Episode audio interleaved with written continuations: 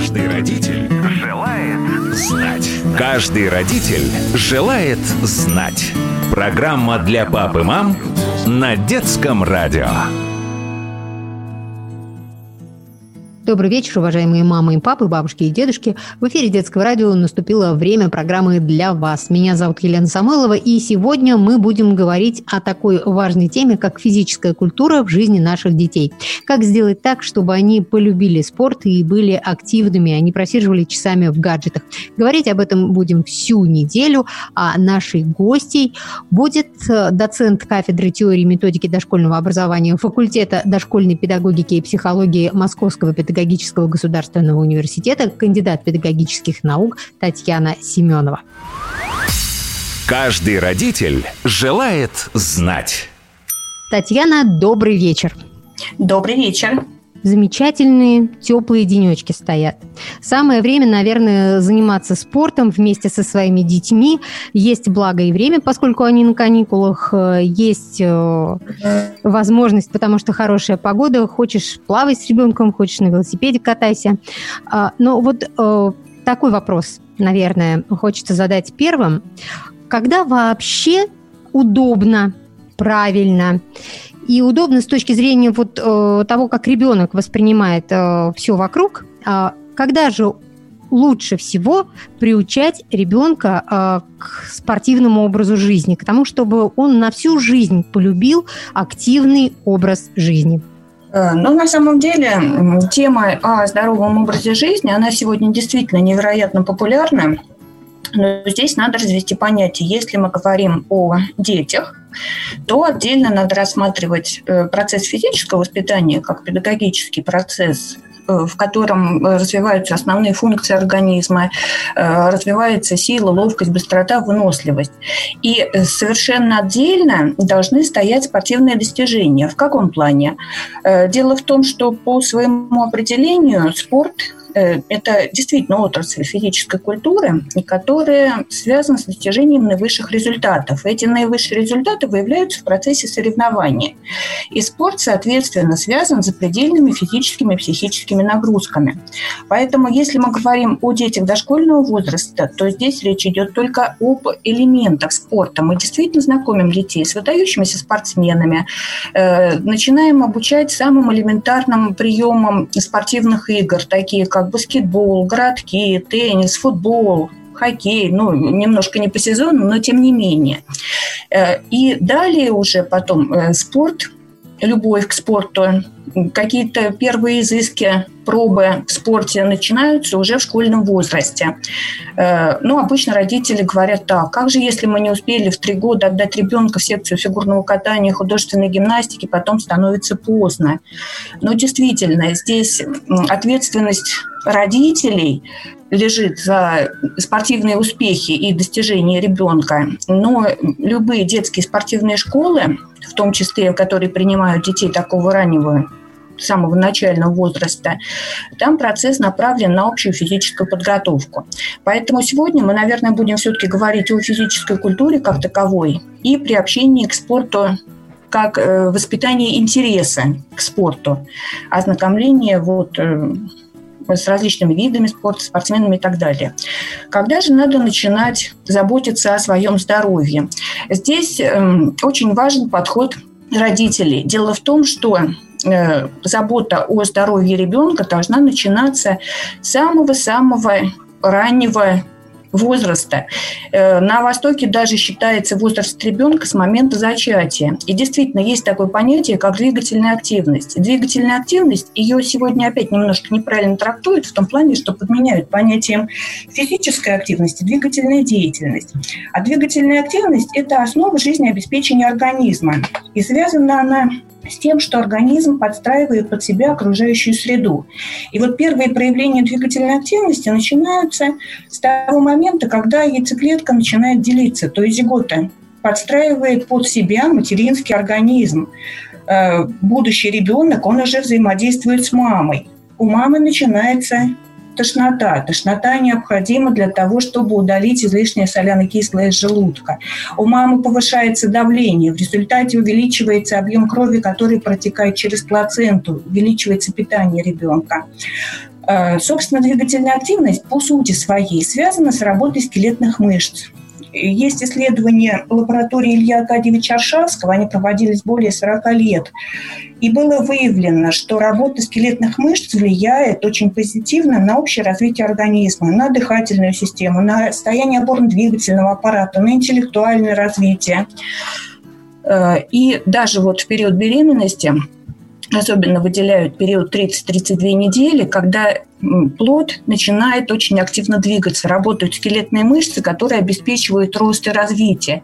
Дело в том, что в процессе работы скелетных мышц выделяется дополнительная энергия. И вот эта дополнительная энергия идет на рост и развитие. Э, когда ребенку становится полгода примерно, двигательная активность меняет свое назначение, полгода, но он еще у мамы внутри, в животе. Нет, нет, нет, он появляется на свет. А, э, появляется уже... на свет. С момента рождения тоже характерно, вот поза новорожденного, она тоже связана с тонусом мышц. Ручки прижаты, согнуты в локтях, прижаты к телу. Ножки он согнуты. приготовился заниматься физкультурой, видимо, да? Фактически, да э, работают скелетные мышцы, выделяется дополнительная энергия, происходит интенсивный рост. Вот такая закономерность.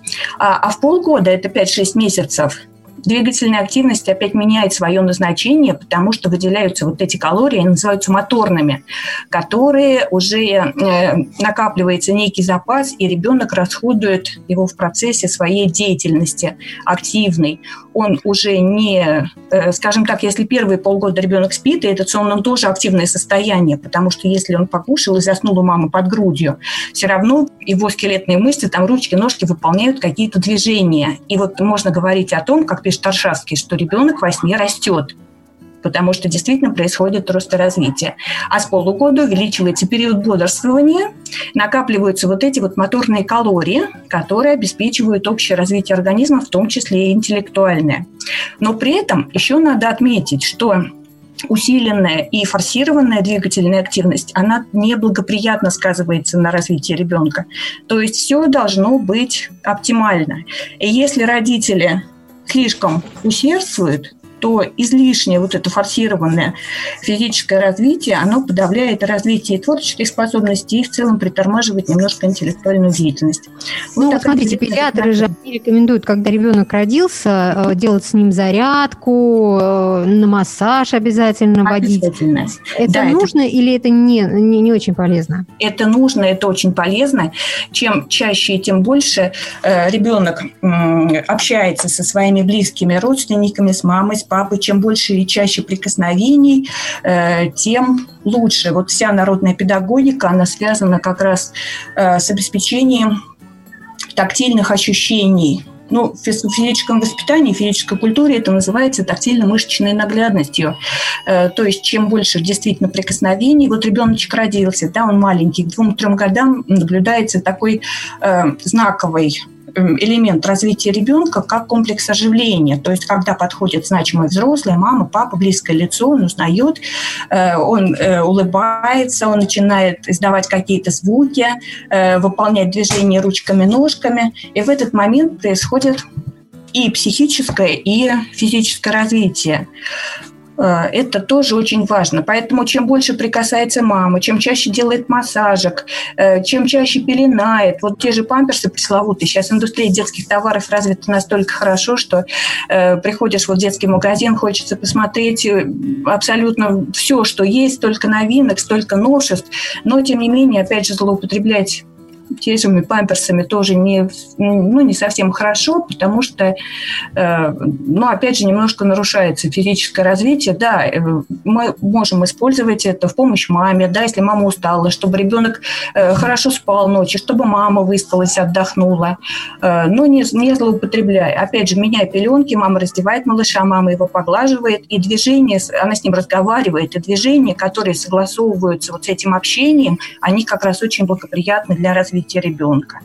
Потом, когда развивается движение, пример взрослого, безусловно, необходим. И родители э, тоже вместе с малышом, они совершают прогулки, они выполняют какие-то элементарные упражнения, они играют обязательно в игры. Ну, а дальше начинается физкультура в детском саду, в школе, соответственно, в подростковом возрасте. Так, хорошо. Ну вот сначала у нас тактильный контакт, и мы его тоже можем рассматривать как такую первоначальную физкультуру, да? Да, да. А вот когда мы, если э, сейчас у нас ребенок не в детском саду, а дома, и мы с, ними, с ним находимся сами, да, сами mm-hmm. отвечаем за то, чтобы он полюбил спорт, в каком вообще возрасте можно уже осознанно привлекать ребенка? Э, там, поедем покатаемся на велосипеде, или там, ну, то есть так, чтобы он понимал, что это спорт, а не игра. Или лучше все-таки поиграть? На протяжении всего дошкольного возраста лучше поиграть, потому что игра является ведущей деятельностью. Игра для ребенка учеба, игра для него труд, игра для него средство постижения всей социальной действительности. А вот уже в школьном возрасте там уже действительно можно переходить к целенаправленным занятием физической культурой. Э, в дошкольном, здесь даже так можно сказать, что до пяти лет мы только играем, исключительно играем, а вот с пяти лет мы уже можем совершать какие-то целенаправленные прогулки, целенаправленные занятия, но опять же основным элементом в любом случае остается игра. Знаете, вот еще какое есть мнение, uh-huh. что э, лучше вообще начать самому и сделать это как-то так, чтобы это было весело и интересно, ну, например, там под музыку, да, а, в виде танцев, а, чтобы ребенок захотел и не осознавая того, то есть несознательно присоединился к этому. Да, действительно, создать ситуацию вот этого успеха ее несложно, потому что если взрослый, вообще нет универсального средства, чтобы посадить ребенка, и он играл там полтора-два часа, такое невозможно. Ребенок – это такая долгосрочная инвестиция. Чем больше мы вкладываем в первые годы жизни, тем легче взрослому потом, э, когда он становится в более старшем возрасте. Что может сделать взрослый? Он просто может взять мячик, допустим, да, и сам собой начинает его отбивать, прокатывать ребенок тут же подойдет и посмотрит, а что это делает мама, что это делает папа. А давай мы с тобой покатаем мячик, а давай вставай напротив, а давай я тебе побросаю, а ты будешь ловить. Давай. И вот началась игра. Дальше мы придумываем уже различные варианты и усложнения. Ну, это э, если у нас ребенок маленький. А если у нас ребенок постарше, его уже не так легко обмануть. Э, или до какого возраста ребенок готов обманываться и, и втягиваться незаметно для самого себя в игру? Э, до 7 лет ребенок с удовольствием будет обманываться. Это абсолютно э, точно, хотя действительно мы уже стараемся готовить его к школе и стараемся уже воздействовать на такую волевую сферу, когда действительно можно привлекать к занятиям. Давай мы с тобой сделаем там то-то, то-то, а потом мы с тобой поиграем, или давай вот уберемся. Хотя бытовые действия, они никак не приравниваются к физкультуре. Можно там полдня мыть пол, но это не будет считаться в пользу физического развития. То есть в любом случае действительно нужны какие-то оздоровительные упражнения, тоже катание на велосипеде, те же пешие прогулки, безусловно, необходимы. Так, как нам уговорить ребенка, если ему больше 7 лет? Э, сегодня очень большая проблема, когда надо оторвать ребенка от гаджетов. Э, оторвать ребенка от телефона, особенно больше 7 лет, это действительно очень сложно. Здесь э, необходимы игры, которые занимательные и в которых участвуют может быть и мама, и папа. Э, вот тогда он с удовольствием э, будет участвовать. Да? Вот ты сейчас доиграешь, потом мы с тобой идем гулять, мы с тобой составляем карту, мы с тобой составляем маршрут туристской прогулки, мы с тобой рисуем какую-то схему, мы с тобой собираем рюкзак, и вот тогда это деятельность, которая его действительно заинтересует. Потому что если ребенок старше 7 лет, э, абсолютно точно, что его интересует пираты, сокровища, тайны, мы откроем какую-то букву, мы найдем клад, мы идем там что-то делать. То есть вот такие установки, они действительно могут уже мотивировать к занятиям физической культуры, даже если он не очень этого хочет. Ну, то есть квест какой-то надо придумывать все время родителям. Фактически, да. Это тоже ведь игра, но только более сложно сочиненная. Да, совершенно верно. И по-другому немножко преподнесенная, скажем так. Ну, а если мы имеем дело с подростком, уже, наверное, лет в 12, если мы имеем дело с подростком, то там в идеале, конечно, надо пробовать разные виды спорта, чтобы ребенок нашел себя. Чем больше он попробует, он, безусловно, на чем-то остановится, потому что вот в какой-то момент увлекаются там восточными единоборствами, да, в какой-то момент привлекают командные игры, такие как баскетбол, хоккей, футбол. Надо, чтобы все попробовалось. Здесь только путем проб и ошибок. Ну, то есть в 12 лет уже уговорить как-то вместе с собой э, играть и придумывать эти самые игры уже не подходит. То есть здесь уже только э, собственный интерес ребенка, собственный его, вот чтобы спорт был для него привлекательный, интересный. Да, и... да собственный интерес ребенка и, может быть, пример взрослого, ну в каком плане? Взяли теннисные ракетки, пошли во дворе, поиграли в теннис, да, одели кроссовки, пошли побегали. Тут э, родителям надо уже приготовиться самим проявлять себя да? Да, безусловно. Как... Здесь инициатива родителей, конечно, и личный пример обязательно. Потому что если э, папа скажет, что ты сейчас пойдешь побегаешь там или потянешься на турнике пять раз, да, а после этого ты там сможешь что-то делать, э, ну вот вариант такой вряд ли привьет любовь и желание заниматься дальше. Да, может быть, ребенок выполнит это, но э, абсолютно точно, что интерес к физической культуре в данном случае не привьется. Татьяна, а знаете, у меня какой возник вопрос? Вот э, наверняка многие помнят те времена, когда а, кумиры а, своим примером а, заставляли подростков э, заниматься тоже спортом. Но это скорее относилось, наверное, да, к такому, к таким к силовым видам спорта, да, да. когда угу. мальчишки качались, как Шварценеггер, да. Да. А, вот сейчас этого как бы нет. Ну, или во всяком случае... Да, этого быть... нет, я с вами согласна. А почему?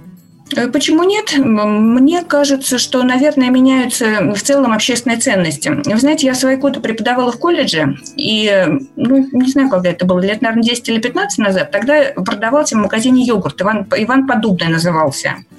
А, а до этого мне просто довелось побывать в музее Ивана Подобного, посмотреть действительно какой-то удивительный человек. Он там к своим 80 годам носил тросточку, ходил с тросточкой, которая весила 30 килограмм. Да? Но я не говорю там о размере, э, касаясь сажень плечах и так далее. И я у студентов спросила, я говорю, ребята, а кто такой Иван Подобный? Они мне однозначно сказали, что это йогурт. То есть, я что хочу сказать? Я хочу сказать, что э, мало того, что теряются ценности, да, вот эти кумиры, угу. они исчезают, потому что о них не говорят, о них не пишут, забывают родители. Но и современные родители, они у нас, э, собственно, дети 90-х, и сейчас уже дети 2000-х годов а 90-е годы тоже были сложные. Э, ведь эм, все закономерно, в том числе и в процессе физического воспитания. Возвращаемся к нашим баранам. Э, так сказать. Дело в том, что существует состояние, это называется имбридинг, когда поведение, которое ребенок получил вот самые буквально там первые месяцы жизни, оно обязательно воспроизводится в своей семье, когда ребенок становится старшим. Почему так важно грудное вскармливание, почему так важно прикосновение, почему мама должна быть рядом с малышом там как можно больше времени, особенно вот первый год жизни, э, что это очень важно. А наши мамы сегодня не хотят кормить грудью, в лучшем случае относятся там полтора-два месяца, но, может быть, до полгода кто-то дотянет. И, и в итоге дети не копируют примеры поведения своих родителей, потому что они с ними не знакомы. Ведь смотрите, сегодня не прыгают через резиночку, сегодня не прыгают со скакалкой. Мамы умеют, и папы, наверное, умеют, а вот дети уже не умеют, потому что, опять же, литература методическая закончилась в 1986 году. И если это было там вот 90-е годы, прыжки с скакалкой, э, даже какой после войны стихотворение Бартон написал, я и прямо, я и боком, с поворотом и прискоком, и с разбега и на месте, и двумя ногами вместе. Э, не было необходимости даже писать методику, как обучать прыжкам с скакалкой. А сегодня этого нет, сегодня дети не прыгают, к сожалению. Кстати, да, они многие не умеют прыгать. Не умеют, да. И что же делать нам, родителям? возвращаться, вспоминать свое прошлое и заниматься. Потому что с удовольствием, если даже мама или, может быть, там бабушка, да, есть бабушки такие активные, которые с удовольствием попрыгают э, со скакалкой, можно прививать интерес Потому что действительно скакалка такой универсальный тренажер. Сегодня вот опять же я хочу сказать, рекламируют нейроскакалку. Э, нейроскакалка в чем заключается? Это кольцо одевается на ногу, палочка длиной 50-60 сантиметров прикреплена к кольцу и колесико. Получается, что ребенок прыгает на одной ноге, вот эта вот палочка с колесиком, она вращается вокруг, ну, якобы тренажер развивает координацию. Может быть, действительно развивает. Но, опять же, в каком возрасте употреблять и как посмотреть, чтобы ребенок выполнил одинаковое количество прыжков на правой и на левой ноге. Э, потому что, если учитывать анатомофизиологические особенности детей, Если ребенок прыгает на одной ноге, импульсы от работающих мышц поступают в головной мозг. Головной мозг дает ответные сигналы, и вот эта конечность, на которой ребенок прыгает, она растет немножко быстрее. Эту особенность используют ортопеды, когда у детей э, неравная длина ног. То есть можно вот с помощью физических упражнений выровнять разницу там в полсантиметра и даже сантиметра. Ну, то есть нам, родителям надо доставать резиночки и просто играть с ними э, да. в те спортивные игры, в которые играли когда-то мы, да. Э, еще в том возрасте, когда они не успели сесть за гаджеты. Да, совершенно верно. Это единственный, наверное, способ, который поможет передать культурные ценности, в данном случае в, вот, в сфере физической культуры. Потому что мы когда-то э, с нами не прыгали родители в резиночку, да, но во дворе прыгали все, и поэтому мы начинали тоже. А поскольку да. сейчас, да, э, да, сейчас э, нужно родителям уже потрудиться над этим вопросом. Да, надо потрудиться и вспомнить свое детство, совершенно верно. Татьяна, знаете, какой вопрос хотела а, задать? А какая, какая физическая нагрузка допустима для детей какого возраста? Ну, то есть в каком возрасте мы можем там с ребенком пройти 5 километров, э, переплыть речку, а в каком возрасте нам достаточно просто немножко побегать во дворе, и это можно уже будет считать э, достаточно физической нагрузкой? Э, физическая нагрузка, она действительно регулируется очень индивидуально.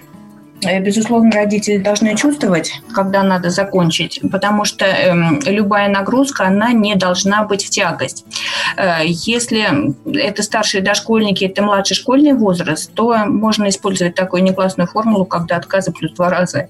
Э, то есть ребенок устал, но он еще может сделать какие-то упражнения через силу, да, чуть-чуть. Это должно быть в удовольствие, в любом случае в удовольствие. Э, а так можно определить чисто визуально, то есть э, у ребенка слегка учащается сердцебиение, у него порозовели щеки. Э, может быть, он немножко вспотел, но это не градка пота, который стекает по лицу, да, и это уже однозначно совершенно, что нагрузку следует прекратить.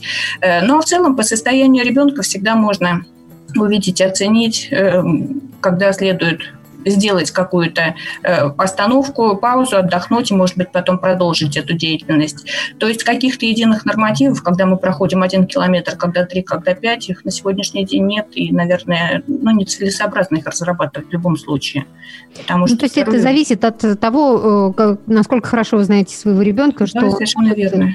Вообще, наверное, самая большая э, проблема – это наши подростки, которые э, не хотят э, совершенно… Ну, как бы они делятся на две категории сейчас, да, это те, кто прям очень спортивный, uh-huh. и те, кто игнорирует спорт Совсем, да.